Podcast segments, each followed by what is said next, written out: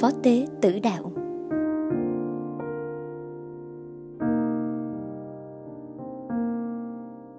Do An chương 12 Thật, thầy bảo thật anh em, nếu hạt lúa gieo vào lòng đất mà không chết đi, thì nó vẫn chơi trọi một mình. Còn nếu chết đi, nó mới sinh được nhiều hạt khác. Ai yêu quý mạng sống mình thì sẽ mất, còn ai coi thường mạng sống mình ở đời này thì sẽ giữ lại được cho sự sống đời đời. Ai phục vụ thầy thì hãy theo thầy, và thầy ở đâu, kẻ phục vụ thầy cũng sẽ ở đó. Ai phục vụ thầy, cha thầy sẽ quý trọng người ấy.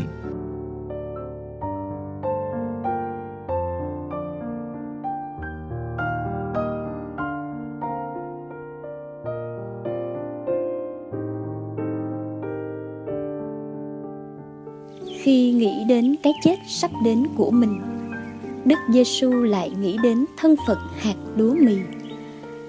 Ngài nói một điều mà ai cũng biết như một định luật tự nhiên, một điều chẳng làm ai ngỡ ngàng, kinh ngạc. Nếu một hạt lúa rơi xuống đất và không chết đi, nó trơ trọi một mình. Nhưng nếu nó chết đi, nó mới mang nhiều hoa trái Đức Giêsu ví mình như hạt lúa đem gieo.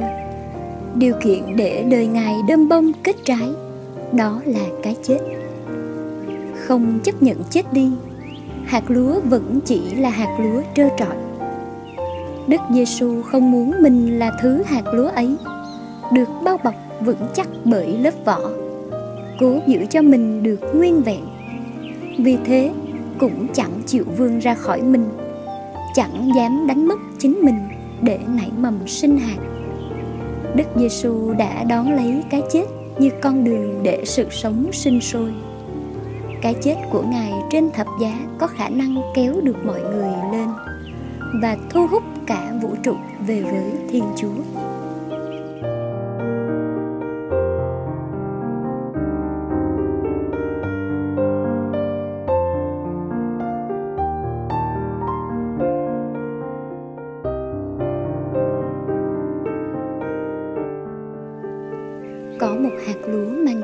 Giêsu. Hạt lúa ấy đã chấp nhận chịu mục nát để cả thế giới trở thành đồng lúa thơm triệu hạt. Mỗi Kitô hữu cũng là một hạt lúa, được mời gọi để sống như hạt lúa Giêsu. Ai yêu mạng sống của mình thì sẽ mất nó. Còn ai ghét mạng sống của mình ở trần gian này thì sẽ được nó cho sự sống đời đời vấn đề là yêu hay ghét cuộc sống ở đời này? Kỳ tự hữu không phải là những kẻ chán đời hay khinh rẻ cuộc đời tại thế. Ghét mạng sống ở đây chỉ có nghĩa là không đặt nó lên chỗ cao nhất, không để nó chiếm chỗ của thiên chúa. Chính khi nhận ra giá trị tương đối của cuộc đời trần thế này, chúng ta mới có hy vọng giữ được nó mãi mãi ngược lại, thái độ bám chặt vào đời này, gắn bó với nó một cách lệch lạc, lại dẫn đến việc đánh mất hạnh phúc cả đời này lẫn đời sau.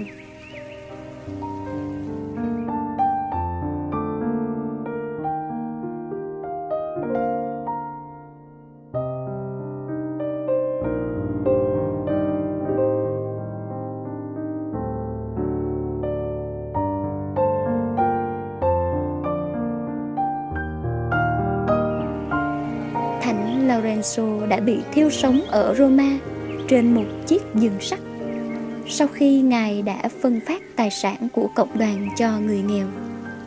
Thầy phó tế Lorenzo đã sống như người phục vụ cho Đức Kitô bằng cuộc sống và cái chết tử đạo năm 258. Được ở bên thầy Giêsu mãi mãi và được cha thầy quý trọng.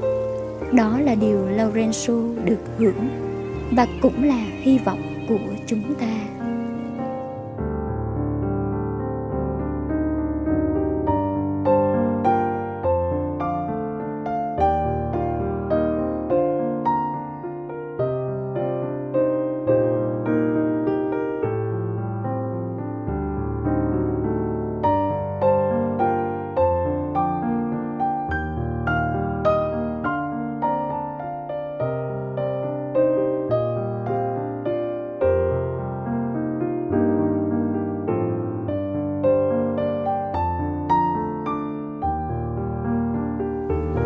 Chỉ mong tôi chẳng còn gì. Nhờ thế người là tất cả của tôi. Chỉ mong ý muốn trong tôi chẳng còn gì. Nhờ thế tôi cảm thấy người ở mọi nơi, đến với người trong mọi sự. Và đưa người tình yêu trong mọi lúc.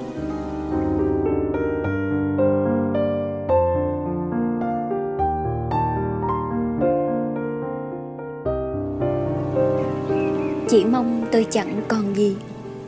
Nhờ thế, tôi không bao giờ muốn tránh gặp người. Chỉ mong mọi ràng buộc trong tôi chẳng còn gì. Nhờ đó, tôi gắn bó với ý muốn của người và thực hiện ý người trong suốt đời tôi.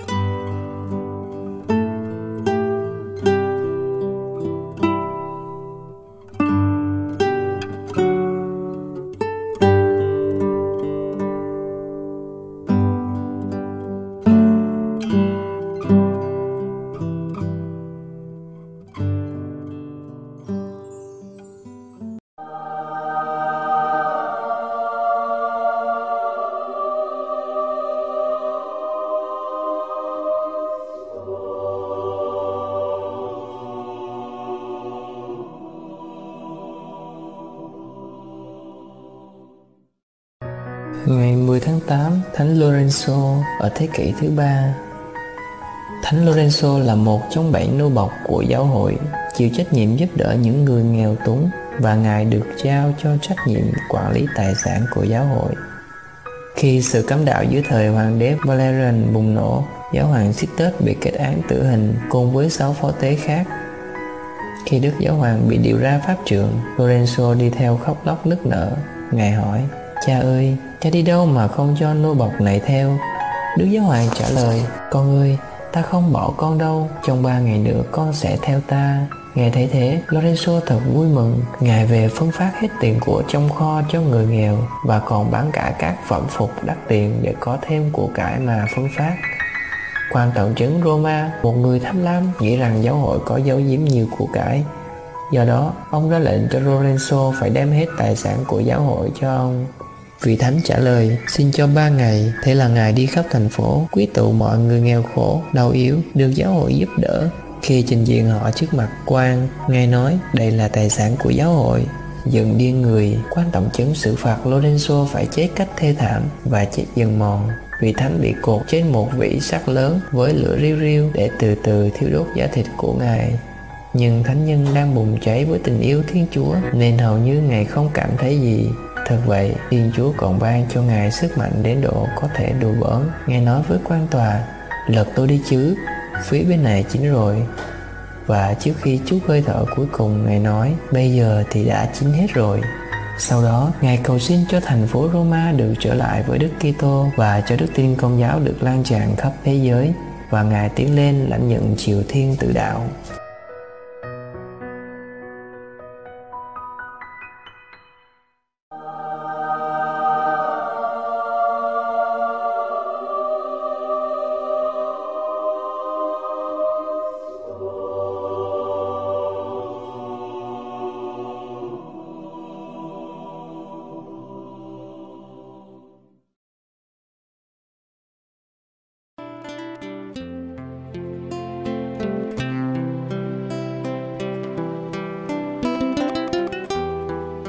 Cảm ơn quý vị đã theo dõi chương trình.